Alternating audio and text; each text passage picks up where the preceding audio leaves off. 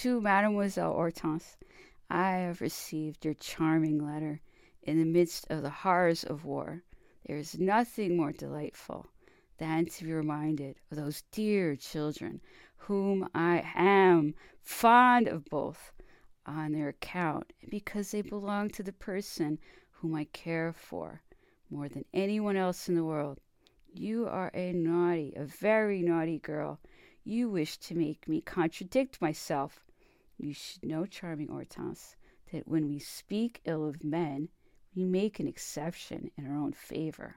When we speak ill of women, we accept the one whose charm and gentle ways have captured our heart and engrossed all our attention.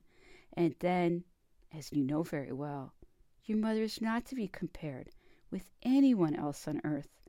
No one can unite her never varying gentleness with that indescribable something that affects all those who come near her. If anything could add to the joy I feel in belonging to her, it is the welcome responsibilities it involves towards you. I will act as though I were your father, and you shall love me as though I were your best friend. But I'm cross with you, and cross with your dear mamma. She promised to come and see me, and she has not come. Time goes slowly when we are far from those we love. Think of how glad I should be to see you in Paris, to argue with you, and to tell you terrible tales. Do not forget me entirely.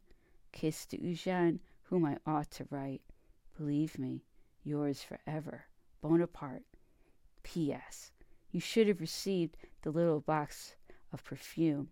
I will bring you a hundred pretty things.